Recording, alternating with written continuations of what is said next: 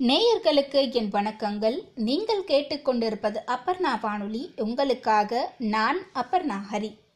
மருதன் அவர்கள் எழுதிய ஹிட்லரின் வதை முகாம்கள் புத்தகத்தின் பதினோராம் பாகத்தின் தொடர்ச்சியை தற்போது கேட்கலாம். பாகம் பதினொன்று விடுதலை பகுதி இரண்டு. ஓர் அதிகாரி தனக்கு முன்னால் நடந்து சென்ற கைதியின் தலையில் சுட்டார். பிறகு நிதானமாக கீழே குனிந்து தன்னுடைய காலணிகளை அகற்றிவிட்டு சரிந்து கிடக்கும் சடலத்திலிருந்து காலணிகளை அகற்றி அணிந்து கொண்டு எதுவுமே நடக்காதது போல் நடந்தார். அதை கண்டு மேலும் சில காவலர்களும் புதிய காலணிகள் அணிந்திருந்த கைதிகளை கண்டுபிடித்து அதே போல் செய்தனர்.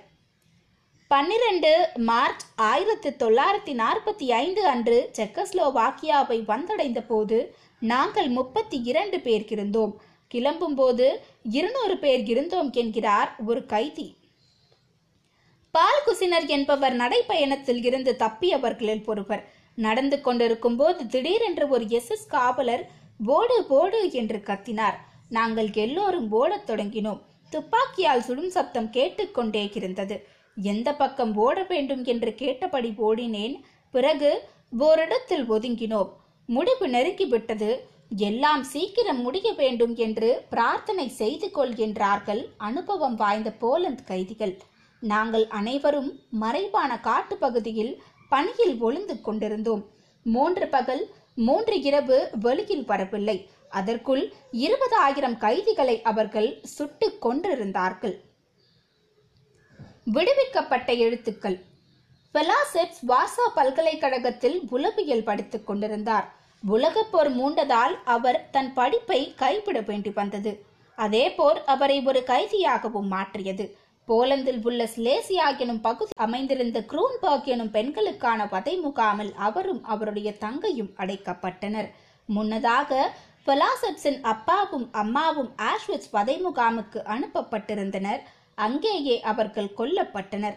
பெலாவுக்கு ஒரு சகோதரன் இருந்தான். அவனும் பிடிபட்டு மற்றொரு முகாமுக்கு அனுப்பப்பட்டு கடுமையான பணிகளில் ஈடுபடுத்தப்பட்டான்.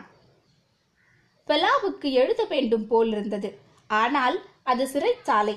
நாசிகள் அனுமதிப்பதை கடந்து வேறு எதையும் கனவிலும் கூட நினைக்க முடியாது என்னும் நிலை. இருந்தாலும் ஃபெலா தன் விருப்பத்தை கைவிடவில்லை. எட்டு அங்குல உயரமும் ஆறு அங்குல அகலமும் கொண்ட காகிதம் கிடைத்தது. பென்சில் துண்டு ஒன்றை தேடி எடுத்தார். நிதானமாக எழுத ஆரம்பித்தார். கிடைக்கும் தாள்களில் எழுதினார். சில சமயம் கோடு போட்ட காகிதம் கிடைத்தது சில சமயம் கிராஃப் தாள் கிடைத்தது.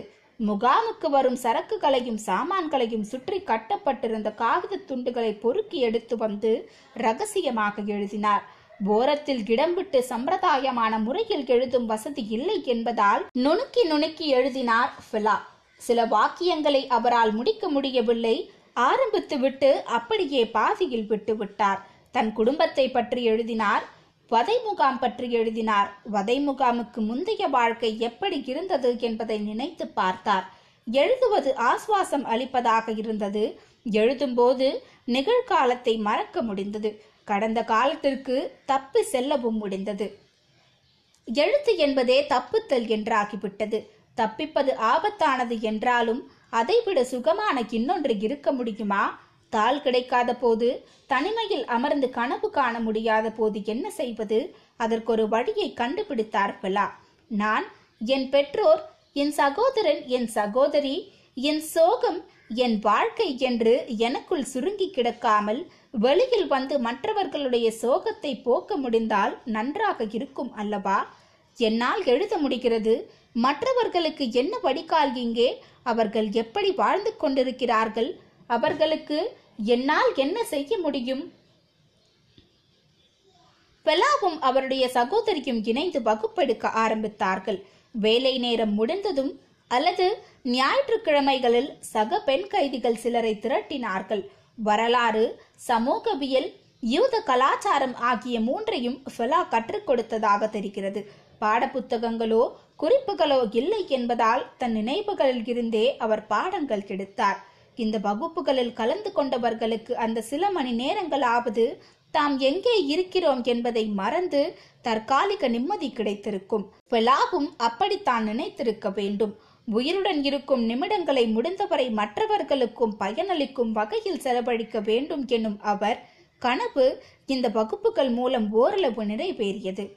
ஆனால் பெலாவுக்கு இதுவும் போதவில்லை. வியப்பூட்டும் வகையில் ஒரு பத்திரிகையை அவர் ஆரம்பித்தார்.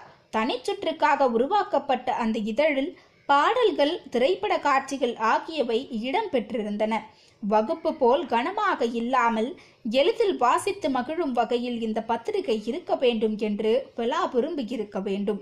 இந்த பத்திரிகையின் சில பிரதிகளும் பெலாவின் டைரி குறிப்புகளும் வதை முகாமை விட்டு வெளியில் வந்தன. பெலாவால் வர முடியவில்லை.